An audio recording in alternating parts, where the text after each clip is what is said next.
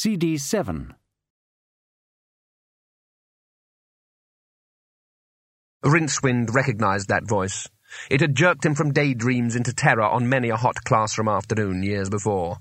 It was Lemuel Panter, who had once made it his personal business to hammer the rudiments of scrying and summoning into young Rincewind's head. He remembered the eyes like gimlets in a piggy face, and the voice saying, And now Mr. Rincewind will come out here and draw the relevant symbol on the board. And the million-mile walk past the waiting class, as he tried desperately to remember what the voice had been droning on about five minutes before. Even now his throat was going dry with terror and randomized guilt. The dungeon dimensions just weren't in it. Please, sir, it's me, sir. Uh, Rincewind, sir, he squeaked. He saw Twoflower and Bethan staring at him, and coughed. Yes, he added, in as deep a voice as he could manage. That's who it is. Rincewind, right. There was a susurration of whispers on the other side of the door. Rincewind? Prince who? I remember a boy who wasn't telling... The spell, remember? Rincewind? There was a pause. Then the voice said, I suppose the key isn't in the lock, is it? No, said Rincewind. What did he say? He said no. Typical of the boy. Um, who is in there? said Rincewind. The Masters of Wizardry, said the voice haughtily. Why? There was another pause, and then a conference of embarrassed whispers. We, um, got locked in, said the voice, reluctantly. What, with the octavo? Whisper, whisper. The octavo, mm, in fact, isn't in here, in fact, said the voice slowly. Oh, but you are, said Rincewind as politely as possible, while grinning like a necrophiliac in a morgue. That would appear to be the case. Is there anything we can get you? said Twoflower anxiously. You could try getting us out. Could we pick the lock? said Bethan. No use, said Rincewind. Totally thief-proof. I expect Cohen would have been able to, said Bethan loyally. Wherever he's got to. The luggage would soon smash it down, agreed Twoflower. Well, that's it then, said Bethan. Let's get out into the fresh air. Fresher air, anyway. She turned to walk away. Hang on, hang on, said Rincewind. That's just typical, isn't it? Old Rincewind won't have any ideas, will he? Oh, no, he's just a make-weight, he is. Kick him as you pass, don't rely on him, he's... All right, said Bethan. Let's hear it, then. A non-entity, a failure, just a... What? How are you going to get the door open? said Bethan. Rincewind looked at her with his mouth open. Then he looked at the door. It really was very solid, and the lock had a smug air. But he had got in once, long ago. Rincewind the student had pushed at the door, and it had swung open. And then a moment later the spell had jumped into his mind and ruined his life. Look, said a voice from behind the grill as kindly as it could manage. Just go and find us a wizard, there's a good fellow. Rincewind took a deep breath. Stand back, he rasped. What? Find something to hide behind, he barked, with his voice shaking only slightly. You too, he said to Bethan and Twoflower. But you can't. I mean it. He means it, said Twoflower. That little vein on the side of his forehead, you know, when it throbs like that, well... Shut up, Rincewind raised one arm uncertainly and pointed it at the door. There was total silence. Oh, gods, he thought. What happens now? In the blackness at the back of his mind, the spell shifted uneasily. Rincewind tried to get in tune or whatever with the metal of the lock. If he could sow discord amongst its atoms so that they flew apart. Nothing happened. He swallowed hard and turned his attention to the wood it was old and nearly fossilized, and probably wouldn't burn even if it soaked in oil and dropped into a furnace. He tried anyway, explaining to the ancient molecules that they should try to jump up and down to keep warm. In the strained silence of his own mind, he glared at the spell, which looked very sheepish. He considered the air around the door itself, how it might best be twisted into weird shapes so that the door existed in another set of dimensions entirely. The door sat there, defiantly solid. Sweating, his mind beginning the endless walk up to the blackboard in front of the grinning class, he turned desperately to the lock again. It must be made of little bits of metal, not very heavy. From the grill came the faintest of sounds. It was the noise of wizards untensing themselves and shaking their heads. Someone whispered, I told you. There was a tiny grinding noise, and a click. Rincewind's face was a mask. Perspiration dripped off his chin. There was another click, and the grinding of reluctant spindles.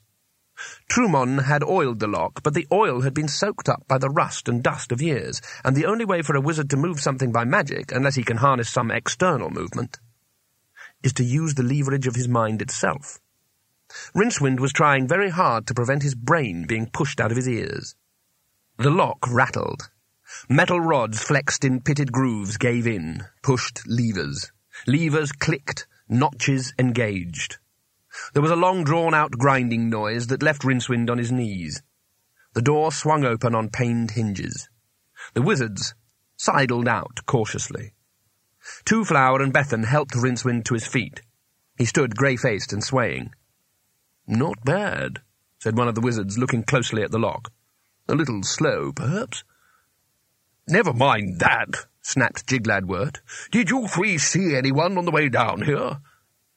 No, said Twoflower. Someone has stolen the octavo. Rincewind's head jerked up, his eyes focused. Who? Trymon. Rincewind swallowed. Tall man, he said. Fair hair, looks a bit like a ferret. Now that you mention it... Uh, he was in my class, said Rincewind. They always said he'd go a long way. He'll go a lot further if he opens the book, said one of the wizards, who was hastily rolling a cigarette in shaking fingers. Why? said Twoflower. What will happen? The wizards looked at one another. It's an ancient secret, handed down from mage to mage, and we can't pass it on to no less men, said Wert. Oh, go on, said Twoflower. Oh, well, it probably doesn't matter any more. One mind can't hold all the spells. It'll break down and leave a hole. What, in his head? Uh, no, in the fabric of the universe, said Wert. He might think he can control it all by himself, but... They felt the sound before they heard it.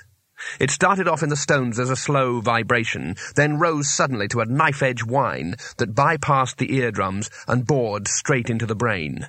It sounded like a human voice singing or chanting or screaming, but there were deeper and more horrible harmonics. The wizards went pale.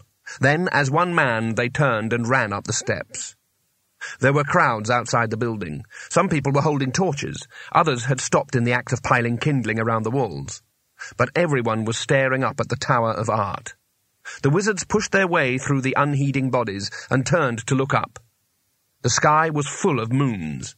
Each one was three times bigger than the disk's own moon, and each was in shadow except for a pink crescent where it caught the light of the star. But in front of everything, the top of the Tower of Art was an incandescent fury. Shapes could be dimly glimpsed within it, but there was nothing reassuring about them. The sound had changed now to a wasp-like buzzing, magnified a million times. Some of the wizards sank to their knees. He's done it, said Wert, shaking his head. He's opened a pathway. Are those things demons? said Twoflower. Oh, demons, said Wert. Demons would be a picnic compared with what's trying to come through up there. They're worse than anything we can possibly imagine, said Panter. I can imagine some pretty bad things, said Rincewind. These are worse. Oh. And what do you propose to do about it? said a clear voice. They turned. Bethan was glaring at them, arms folded. Pardon? said Wert. You're wizards, aren't you? She said. Well, get on with it. What? Tackle that? said Rincewind. Know anyone else? Wert pushed forward. Madam, I don't think you quite understand. The dungeon's dimensions will empty into our universe, right? said Bethan. Well, yes. We'll all be eaten by things with tentacles for faces, right? Nothing so pleasant, but... Are you just going to let it happen? Listen, said Rincewind. It's all over, you see? You can't put the spells back in the book. You can't unsay what's been said. You can't... You can try. Rincewind sighed and turned to Twoflower. He wasn't there. Rincewind's eyes turned inevitably towards the base of the Tower of Art, and he was just in time to see the tourist's plump figure, sword inexpertly in hand, as it disappeared into a door. Rincewind's feet made their own decision, and from the point of view of his head got it entirely wrong. The other wizards watched him go. Well, said Bethan, he's going. The wizards tried to avoid one another's eyes. Eventually Wert said, We could try, I suppose. It doesn't seem to be spreading. But we've hardly got any magic to speak of, said one of the wizards. Have you got a better idea, then? One by one, their ceremonial robes glittering in the weird light, the wizards turned and trudged towards the tower. The tower was hollow inside, with the stone treads of its staircase mortared spiral fashion into the walls. Twoflower was already several turns up by the time Rincewind caught him. Hold on, he said, as cheerfully as he could manage. This sort of thing is a job for the likes of Cohen, not you. No offence. Would he do any good? Rincewind looked up at the actinic light that lanced down through the distant hole at the top of the staircase. No, he admitted. Then I'd be as good as him, wouldn't I? said Twoflower, flourishing his looted sword. Rincewind hopped after him, keeping as close to the wall as possible. You don't understand, he shouted. There's unimaginable horrors up there. You always said I didn't have any imagination. Uh, it's a point, yes, Rincewind conceded. But Twoflower sat down. Look, he said, I've been looking forward to something like this ever since I came here. I mean, this is an adventure, isn't it? Alone against the gods, that sort of thing. Rincewind opened and shut his mouth for a few seconds before the right words managed to come out. Can you use a sword? he said weakly. I don't know. I've never tried. You're mad. Twoflower looked at him with his head on one side. You're a fine one to talk, he said. I'm here because I don't know any better, but what about you? He pointed downwards to where the other wizards were toiling up the stairs. What about them? Blue light speared down inside of the tower. There was a peal of thunder. The wizards reached them, coughing horribly and fighting for breath. What's the plan? said Rincewind. There isn't one, said Wert. Fine, right, said Rincewind. I'll leave you to get on with it then. You'll come with us, said Panter. But I'm not even a proper wizard. You threw me out, remember? I can't think of any student less able, said the old wizard. But you're here, and that's the only qualification you need. Come on. The light flared and went out. The terrible noises died as if strangled. Silence filled the tower. One of those heavy pressing silences. It stopped, said Twoflower. Something moved high up against the circle of red sky. It fell slowly, turning over and over and drifting from side to side. It hit the stairs a turn above them. Rincewind was first to it. It was the octavo. But it lay on the stone, as limp and lifeless as any other book, its pages fluttering in the breeze that blew up the tower. Twoflower panted up behind Rincewind and looked down. They're blank, he whispered. Every page is completely blank. Then he did it, said Wert. He read the spells. Successfully, too. I wouldn't have believed it. There was all that noise, said Rincewind doubtfully. The light, too, those shapes. That didn't sound so successful to me. Oh, you always get a certain amount of extra-dimensional attention in any great work of magic, said Panter dismissively. It impresses people, nothing more. It looked like monsters up there, said Twoflower, standing closer to Rincewind. Monsters? Show me some monsters, said Wert. Instinctively they looked up. There was no sound. Nothing moved against the circle of light. I think we should go up and, uh, congratulate him, said Wert. Congratulate? Exploded Rincewind. He stole the octavo. He locked you up. The wizards exchanged knowing looks. Yes, um, well, said one of them, when you've advanced in the craft, lad, you'll know that there are times when the important thing is success. It's getting there that matters, said Wert bluntly, not how you travel. They set off up the spiral. Rincewind sat down, scowling at the darkness. He felt a hand on his shoulder. It was Twoflower, who was holding the octavo. This is no way to treat a book, he said. Look, he's bent the spine right back. People always do that. They've got no idea how to treat them. Yeah, said Rincewind vaguely. Don't worry, said Twoflower. I'm not worried, I'm just angry, snapped Rincewind. Give me the bloody thing. He snatched the book and snapped it open viciously. He rummaged around in the back of his mind where the spell hung out.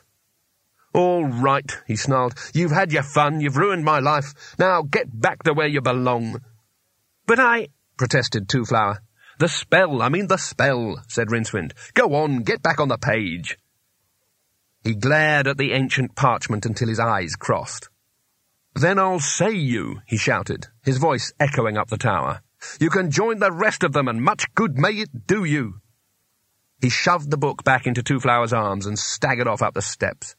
The wizards had reached the top and disappeared from view. Rincewind climbed up after them. Lad, am I? he muttered. When I'm advanced in the craft, eh? I just managed to go around with one of the great spells in my head for years without going totally insane, didn't I? He considered the last question from all angles.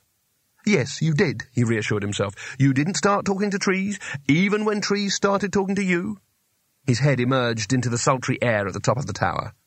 He had expected to see fire-blackened stones crisscrossed with talon marks, or perhaps something even worse.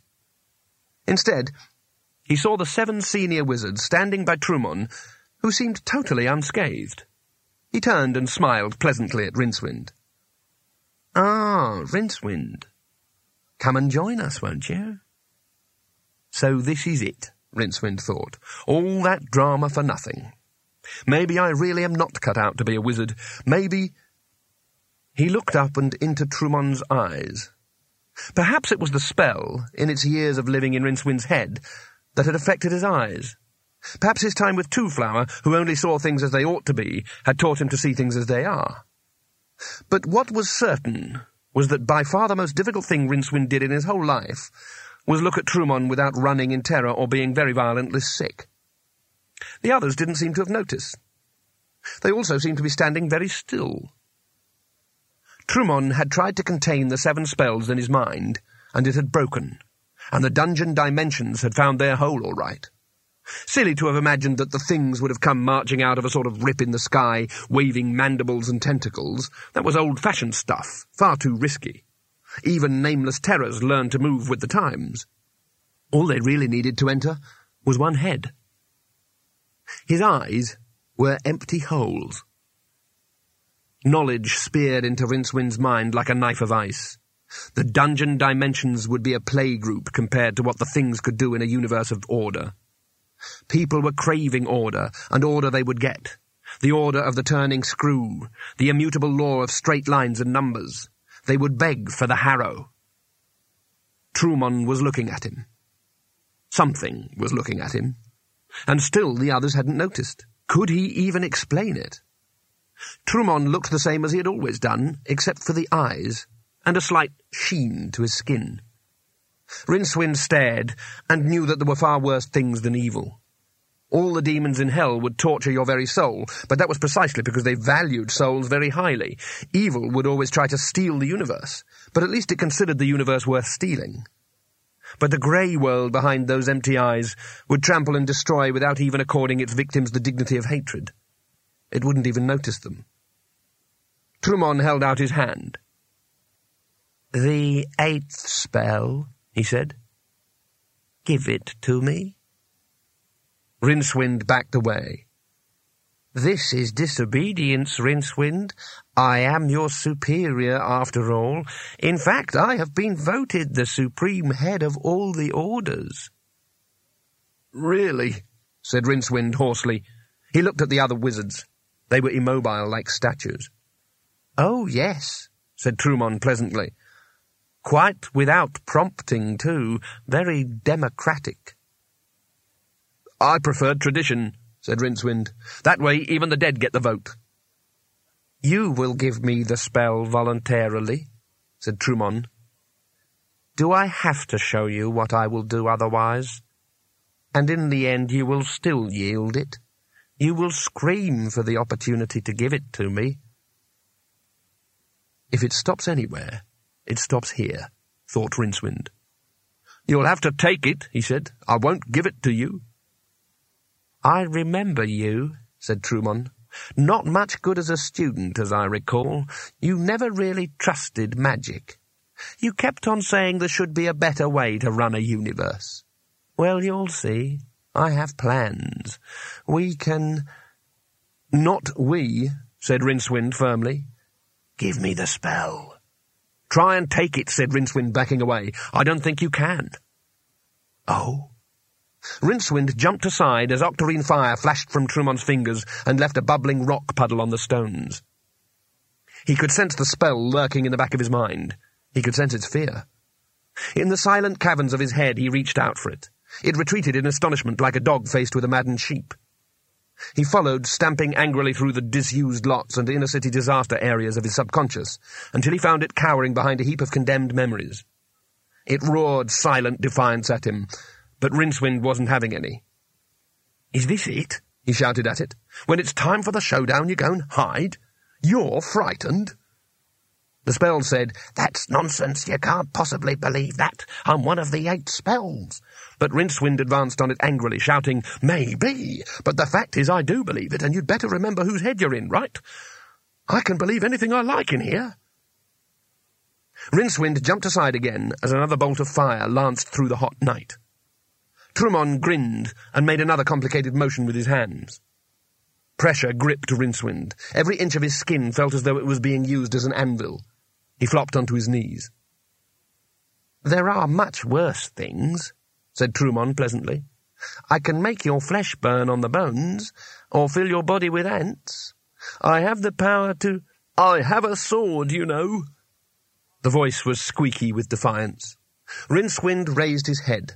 Through a purple haze of pain, he saw Twoflower standing behind Trymon, holding a sword in exactly the wrong way. Trymon laughed and flexed his fingers. For a moment his attention was diverted. Rincewind was angry. He was angry at the spell, at the world, at the unfairness of everything, at the fact that he hadn't had much sleep lately, at the fact that he wasn't thinking quite straight. But most of all he was angry with Trymon, standing there full of the magic Rincewind had always wanted, but had never achieved, and doing nothing worthwhile with it. He sprang, striking Trymon in the stomach with his head, and flinging his arms around him in desperation. Twoflower was knocked aside as they slid along the stones.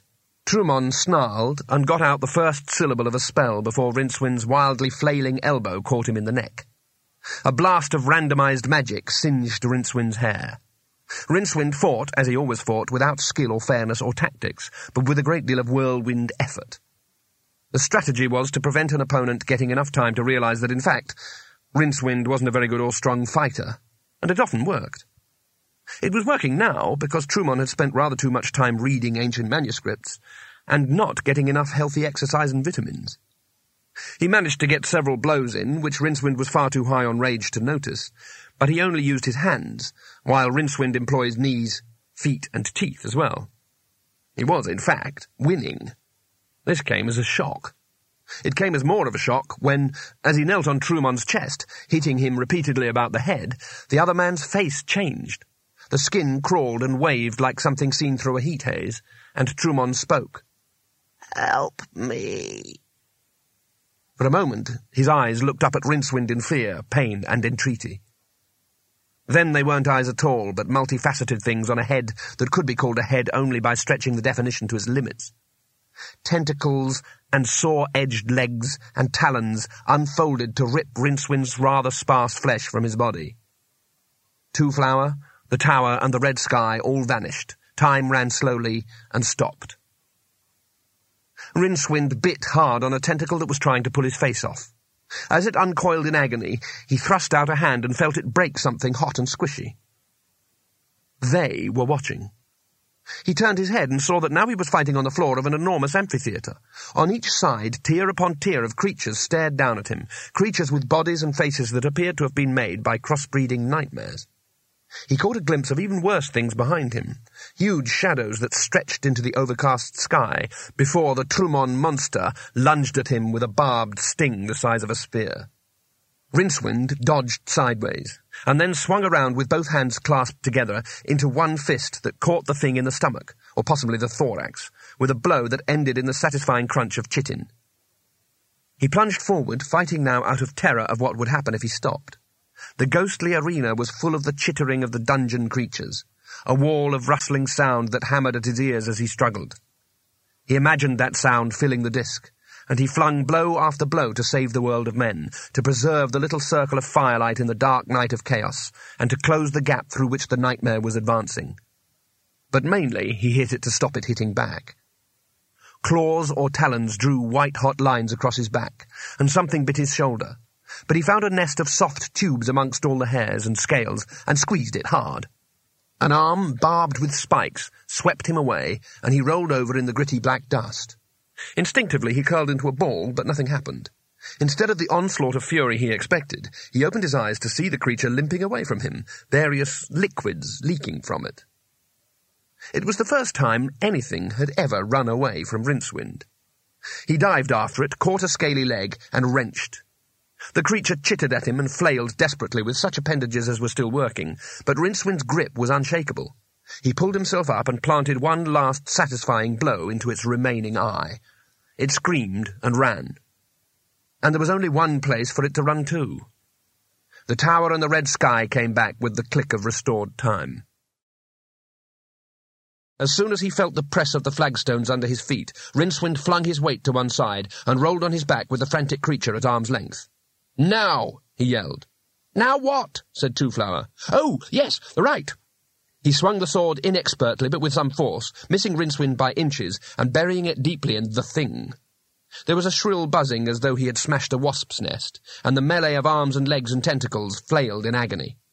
It rolled again, screaming and thrashing at the flagstones, and then it was thrashing at nothing at all, because it had rolled over the edge of the stairway, taking Rincewind with it.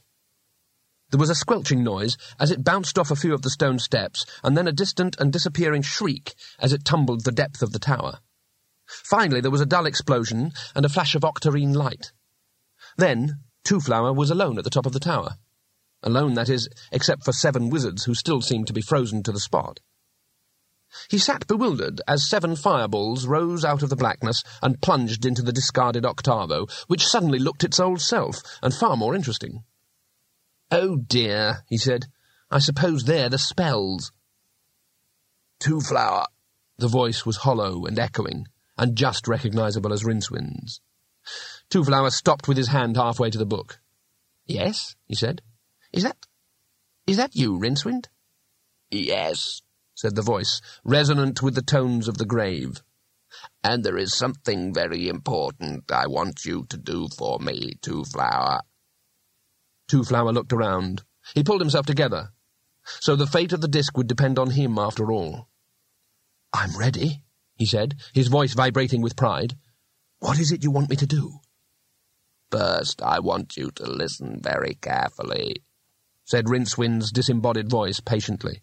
I'm listening, it's very important that when I tell you what to do, you don't say, What do you mean? or argue, or anything. Understand? Twoflower stood to attention. At least his mind stood to attention. His body really couldn't. He stuck out several of his chins. I'm ready, he said. Good. Now, what I want you to do is... Yes? Rincewind's voice rose from the depths of the stairwell. I want you to come and help me up before I lose my grip on this stone, it said. Twoflower opened his mouth, then shut it quickly. He ran to the square hole and peered down. By the ruddy light of the star, he could just make out Rincewind's eyes looking up at him.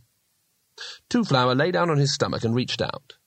Rincewind's hand gripped his wrist in the sort of grip that told Twoflower that if he, Rincewind, wasn't pulled up, then there was no possible way in which that grip was going to be relaxed. I'm glad you're alive, he said. Good. So am I, said Rincewind. He hung around in the darkness for a bit. After the past few minutes, it was almost enjoyable. But only almost. Pull me up, then, he hinted. I think that might be sort of difficult, grunted Twoflower. I don't actually think I can do it, in fact. What are you holding on to, then? You. I mean, besides me. What do you mean, besides you? said Twoflower. Rincewind said a word. Well, look, said Twoflower. The steps go around in a spiral, right? If I sort of swing you and then let you go... If you're going to suggest I try dropping twenty feet down a pitch-dark tower in the hope of hitting a couple of greasy little steps which might not even still be there, you can forget it. Said Rincewind sharply. There is an alternative, then. Out with it, man. You could drop five hundred feet down a pitch-black tower and hit stones which certainly are there, said Twoflower. Dead silence came from below him. Then Rincewind said, accusingly, That was sarcasm. I thought it was just stating the obvious. Rincewind grunted. I suppose you couldn't do some magic, Twoflower began. No, just a thought.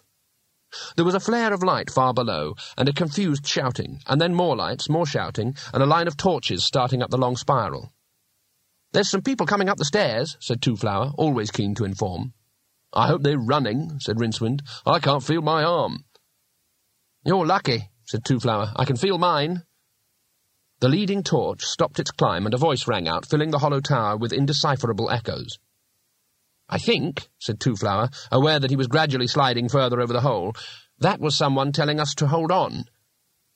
Rincewind said another word, and then he said in a lower and more urgent tone, Actually, I don't think I can hang on any longer.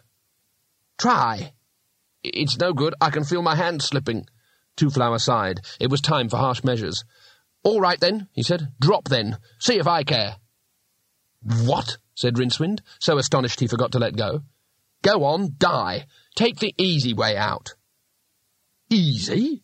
All you have to do is plummet screaming through the air and break every bone in your body, said Twoflower. Anybody can do it. Go on. I wouldn't want you to think that perhaps you ought to stay alive because we need you to say the spells and save the disc. Oh, no. Who cares if we all get burned up?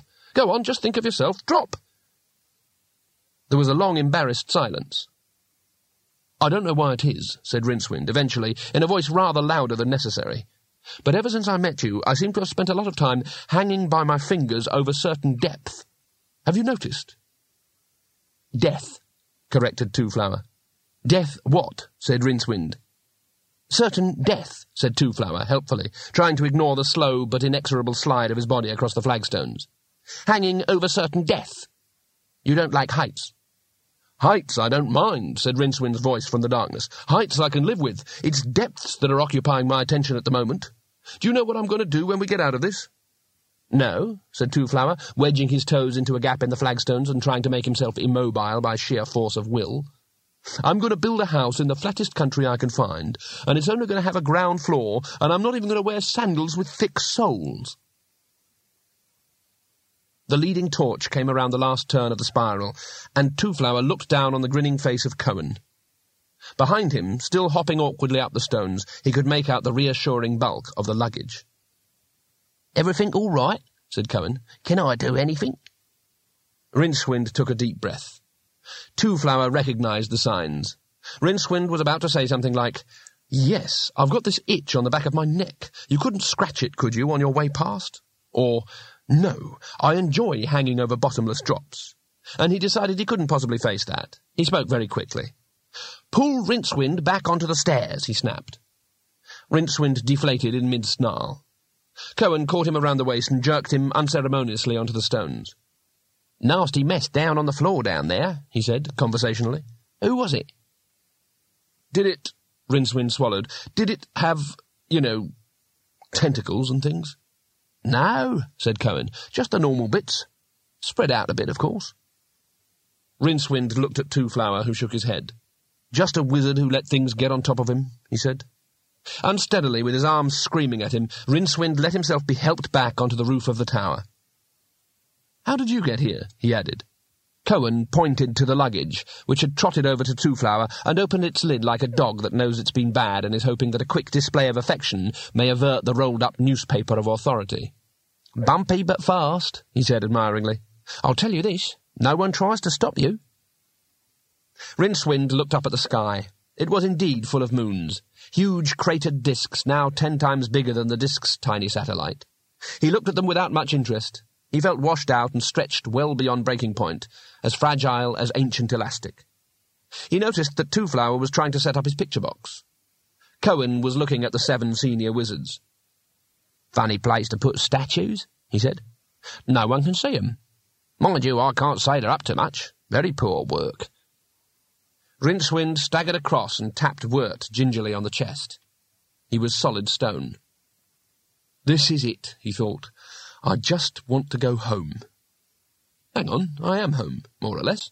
So I just want a good sleep, and perhaps it will all be better in the morning. His gaze fell on the octavo, which was outlined in tiny flashes of octarine fire. Oh, yes, he thought. He picked it up and thumbed idly through its pages. They were thick with complex and swirling script that changed and reformed even as he looked at it. It seemed undecided as to what it should be. One moment it was an orderly, matter-of-fact printing, the next a series of angular runes. Then it would be a curly Kythian spell script. Then it would be pictograms in some ancient evil and forgotten writing that seemed to consist exclusively of unpleasant reptilian beings doing complicated and painful things to one another. The last page was empty.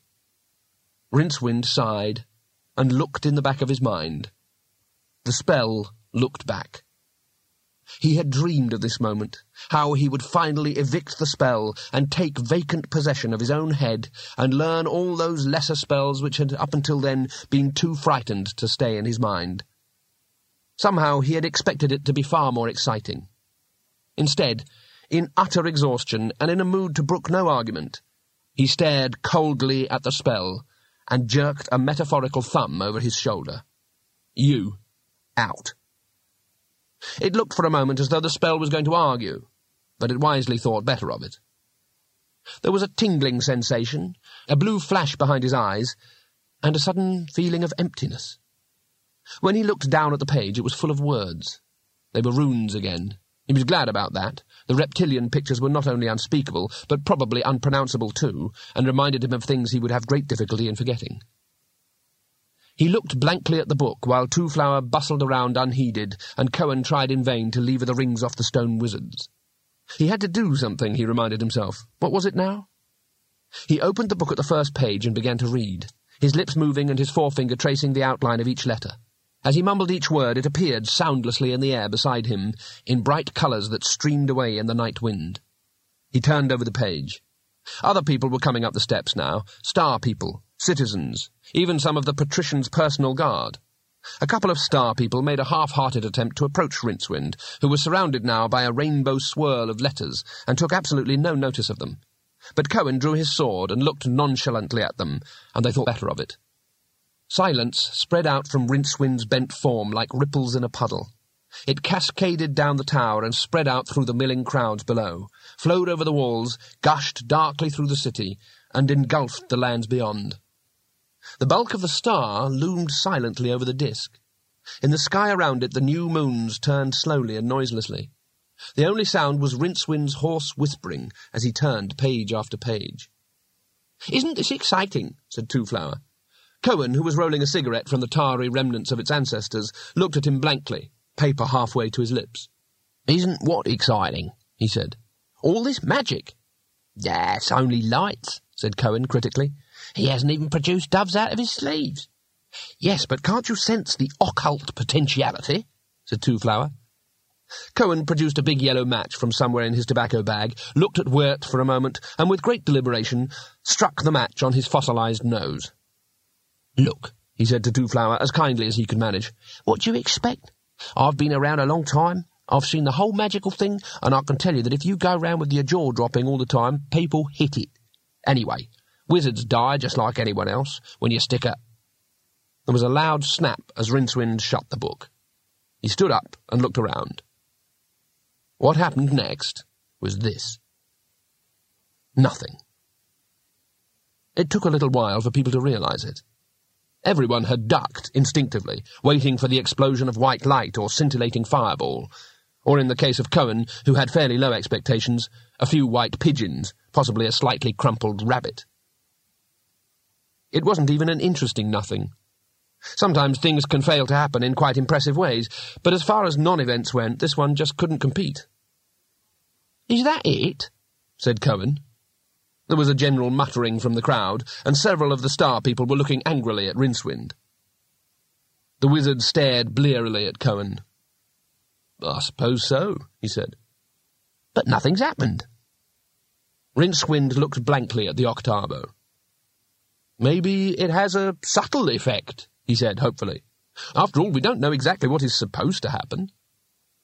We knew it, shouted one of the star people. Magic don't work. It's an illusion. A stone looped over the roof and hit Rincewind on the shoulder. Yeah, said another star person. Let's get him. Let's throw him off the tower. Yeah, let's get him and throw him off the tower. The crowd surged forward. Twoflower held up his hands.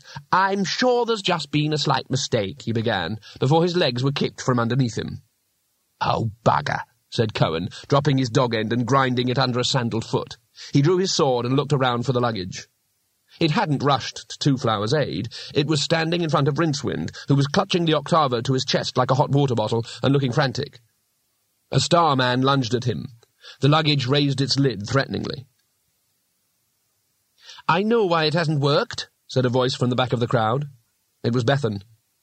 Oh, yeah, said the nearest citizen, and why should we listen to you? A mere fraction of a second later, Cohen's sword was pressed against his neck. On the other hand, said the man evenly, perhaps we should pay attention to what this young lady has got to say. As Cohen swung around slowly with his sword at the ready, Bethan stepped forward and pointed to the swirling shapes of the spells, which still hung in the air around Rincewind. That one can't be right, she said, indicating a smudge of dirty brown amidst the pulsing, brightly coloured flares. You must have mispronounced a word. Let's have a look. Rincewind passed her the octavo without a word. She opened it and peered at the pages. What funny writing, she said. It keeps changing. What's that crocodile thing doing to the octopus? Rincewind looked over her shoulder and, without thinking, told her. She was silent for a moment. Oh, she said levelly. I didn't know crocodiles could do that. It's just ancient picture writing, said Rincewind hurriedly. It'll change if you wait. The spells can appear in every known language. Can you remember what you said when the wrong colour appeared? Rincewind ran a finger down the page. There, I think, where the two-headed lizard is doing... whatever it's doing. Twoflower appeared at her other shoulder. The spell flowed into another script. I can't even pronounce it, said Bethan. Squiggle, squiggle, dot, dash. That's Cuppa snow runes, said Rincewind. I think it should be pronounced zf. It didn't work, though. How about sf? They looked at the word. It remained resolutely off-colour. Or said Bethan. It might be tsf, said Rincewind doubtfully. If anything, the colour became a dirtier shade of brown. How about zzz, said Twoflower. Don't be silly, said Rincewind. With snow runes, the... Bethan elbowed him in the stomach and pointed. The brown shape in the air was now a brilliant red. The book trembled in her hands. Rincewind grabbed her around the waist, snatched Twoflower by the collar, and jumped backwards. Bethan lost her grip on the octavo, which tumbled towards the floor, and didn't reach it. The air around the octavo glowed. It rose slowly, flapping its pages like wings. Then there was a plangent, sweet, twanging noise, and it seemed to explode in a complicated silent flower of light, which rushed outwards, faded, and was gone. But something was happening much further up in the sky.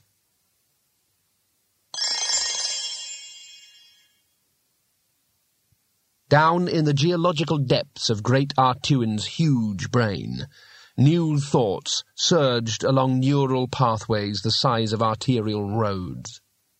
It was impossible for a sky turtle to change its expression, but in some indefinable way its scaly, meteor-pocked face looked quite expectant. It was staring fixedly at the eight spheres endlessly orbiting around the star on the very beaches of space. The spheres were cracking. Huge segments of rock broke away and began the long spiral down to the star. The sky filled with glittering shards. From the wreckage of one hollow shell, a very small sky turtle paddled its way into the red light. It was barely bigger than an asteroid, its shell still shiny with molten yolk. There were four small world elephant calves on there, too and on their backs was a Discworld, tiny as yet, covered in smoke and volcanoes. Great A'Tuin waited until all eight baby turtles had freed themselves from their shells and were treading space and looking bewildered. Then, carefully, so as not to dislodge anything, the old turtle turned and with considerable relief set out on the long swim to the blessedly cool, bottomless depths of space. The young turtles followed, orbiting their parent. Twoflower stared raptly at the display overhead. He had probably had the best view of anyone on the disk. Then a terrible thought occurred to him. Where's the picture box? he asked urgently. What? said Rincewind, eyes fixed on the sky. The picture box, said Twoflower. I must get a picture of this. Can't you just remember it? said Bethan, not looking at him. I might forget. I won't ever forget, she said. It's the most beautiful thing I've ever seen. Much better than pigeons and billiard balls, agreed Cohen. I'll give you that, Rincewind. How's it done? I don't know, said Rincewind. The star's getting smaller, said Bethan. Rincewind was vaguely aware of Twoflower's voice arguing with the demon who lived in the box and painted the pictures. It was quite a technical argument about field depths and whether or not the demon still had enough red paint. It should be pointed out that currently Great A'Tuin was very pleased and contented, and feelings like that in a brain the size of several large cities are bound to radiate out. In fact, most people on the disk were currently in a state of mind normally achievable only by a lifetime of dedicated meditation or about 30 seconds of illegal herbage. That's old Twoflower, Rincewind thought. It's not that he doesn't appreciate beauty, he just appreciates it in his own way. I mean, if a poet sees a daffodil, he stares at it and writes a long poem about it. But Twoflower wanders off to find a book on botany, and treads on it. It's right what Cohen said. He just looks at things, but nothing he looks at is ever the same again. Including me, I suspect. The disk's own sun rose. The star was already dwindling, and it wasn't quite so much competition. Good, reliable disk light poured across the enraptured landscape like a sea of gold, or as the more reliable observers generally held, like golden syrup. That is a nice dramatic ending. But life doesn't work like that, and there were other things that had to happen. There was the octavo, for example. As the sunlight hit it, the book snapped shut and started to fall back to the tower, and many of the observers realized that dropping towards them was the single most magical thing on the Discworld. The feeling of bliss and brotherhood evaporated, along with the morning dew. Rincewind and Twoflower were elbowed aside as the crowd surged forward, struggling and trying to climb up one another, hands outstretched. The octavo dropped into the centre of the shouting mass. There was a snap. A decisive snap. The sort of snap made by a lid that doesn't intend to be opening in a hurry. Rincewind peered between someone's legs at Twoflower. Do you know what I think's going to happen? he said, grinning. What? I think that when you open the luggage, there's just going to be your laundry in there. That's what I think. Oh, dear. I think the Octavo knows how to look after itself. Best place for it, really. I suppose so. You know, sometimes I get the feeling that the luggage knows exactly what it's doing. I know what you mean. They crawled to the edge of the milling crowd, stood up, dusted themselves off, and headed for the steps. No one paid them any attention. What are they doing now? said Twoflower, trying to see over the heads of the throng. It looks as though they're trying to lever it open, said Rincewind. There was a snap and a scream. I think the luggage rather enjoys the attention, said Twoflower, as they began their cautious descent. Yes, it probably does it good to get out and meet people, said Rincewind. And now I think it'd do me good to go and order a couple of drinks. Good idea, said Twoflower. I'll have a couple of drinks too.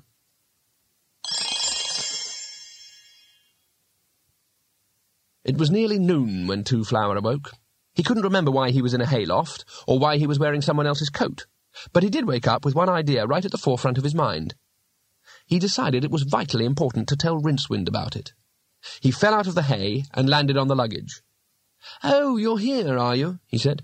I hope you're ashamed of yourself. The luggage looked bewildered. Anyway, I want to comb my hair. Open up, said Twoflower. The luggage obligingly flipped its lid. Twoflower rooted around among the bags and boxes inside until he found a comb and a mirror and repaired some of the damage of the night. Then he looked hard at the luggage. I suppose you wouldn't like to tell me what you've done with the octavo? The luggage's expression could only be described as wooden. All right, come on then. Twoflower stepped out into the sunlight, which was slightly too bright for his current tastes, and wandered aimlessly along the street. Everything seemed fresh and new, even the smells, but there didn't seem to be many people up yet. It had been a long night. He found Rincewind at the foot of the Tower of Art, supervising a team of workmen who'd rigged up a gantry of sorts on the roof and were lowering the stone wizards to the ground. He seemed to be assisted by a monkey, but Twoflower was in no mood to be surprised at anything. Will they be able to be turned back? he said. Rincewind looked around. What? Oh, it's you. No, probably not. I'm afraid they dropped poor old Wert anyway. Five hundred feet onto cobbles. Will you be able to do anything about that? Make a nice rockery. Rincewind turned and waved at the workman. You're very cheerful, said Twoflower, a shade reproachfully. Didn't you go to bed? Funny thing, I couldn't sleep, said Rincewind. I came out for a breath of fresh air, and no one seemed to have any idea what to do, so I just sort of got people together. He indicated the librarian, who tried to hold his hand, and started organising things. Nice day, isn't it? Air like wine. Rincewind, I've decided that, you know, I think I might re-enroll, said Rincewind cheerfully. I think I could really make a go of things this time. I can really see myself getting to grips with magic and graduating really well. They do say, if it's a summer cum laude, then the living is easy. Good, because there's plenty of room at the top, too. Now all the big boys will be doing doorstep duty, and I'm going home. A sharp lad with a bit of experience of the world could... What? Hmm? I said, I'm going home, repeated Twoflower, making polite little attempts to shake off the librarian, who was trying to pick lice off him. What home? said Rincewind, astonished. Home, home. My home, where I live. Twoflower explained sheepishly. Back across the sea. You know, where I came from. Will you please stop doing that? Oh. Hmm? There was a pause. Then Twoflower said, You see, last night it occurred to me. I thought, well, the thing is, all this travelling and seeing things is fine, but there's also a lot of fun to be had from having been. You know, sticking all your pictures in a book and remembering things. There is? Hmm? Oh, yes. The important thing about having lots of things to remember is that you've got to go somewhere afterwards where you can remember them, you see? You've got to stop. You haven't really been anywhere until you've got back home. I think that's what I mean. Rincewind ran the sentence across his mind again. It didn't seem any better second time round. Oh, he said again. Well, good, if that's the way you look at it. When are you going, then? Today, I think. There's bound to be a ship going part of the way. I expect so, said Rincewind awkwardly. He looked at his feet. He looked at the sky. He cleared his throat. We've been through some times together, eh? Said Twoflower, nudging him in the ribs. Yeah, said Rincewind, contorting his face into something like a grin. You're not upset, are you? Who, me? said Rincewind. Gosh, no. Hundred and one things to do. That's all right, then. Listen, let's go and have breakfast and then we can go down to the docks. Rincewind nodded dismally, turned to his assistant, and took a banana out of his pocket. You've got the hang of it now. You take over, he muttered. Mmm.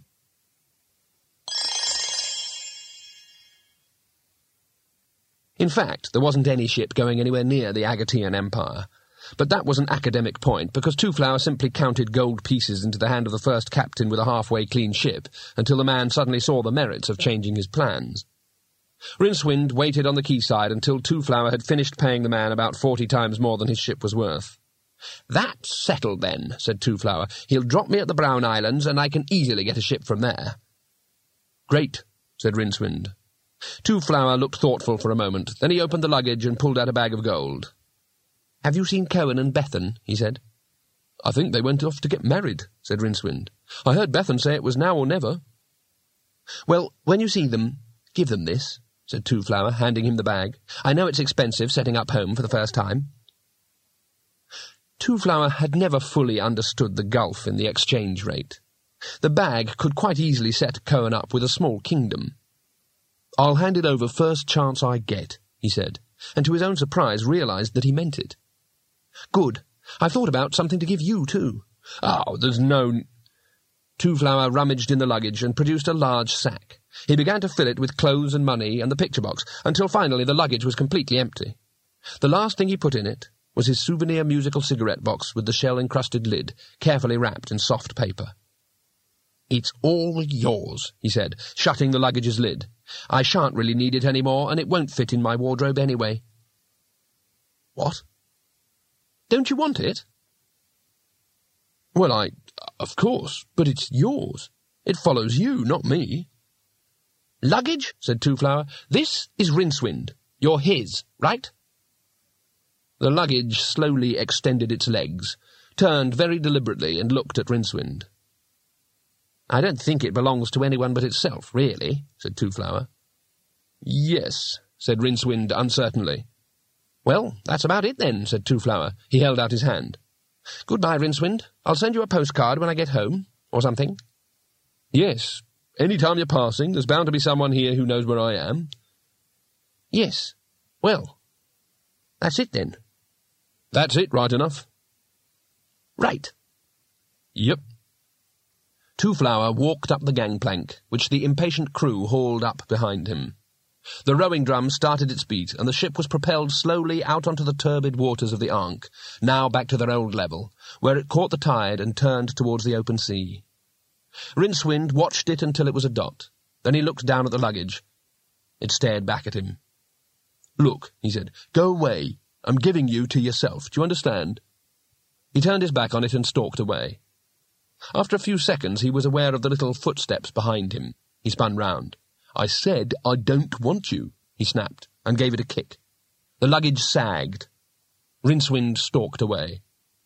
After he had gone a few yards, he stopped and listened. There was no sound. When he turned, the luggage was where he had left it. It looked sort of huddled. Rincewind thought for a while. All right, then, he said. Come on. He turned his back and strode off to the university. After a few minutes, the luggage appeared to make up its mind, extended its legs again, and padded after him. It didn't see that it had a lot of choice. They headed along the quay and into the city, two dots on a dwindling landscape, which, as the perspective broadened, included a tiny ship starting out across a wide green sea that was but a part of a bright circling ocean on a cloud-swirled disk on the back of four giant elephants that themselves stood on the shell of an enormous turtle which soon became a glint among the stars and disappeared.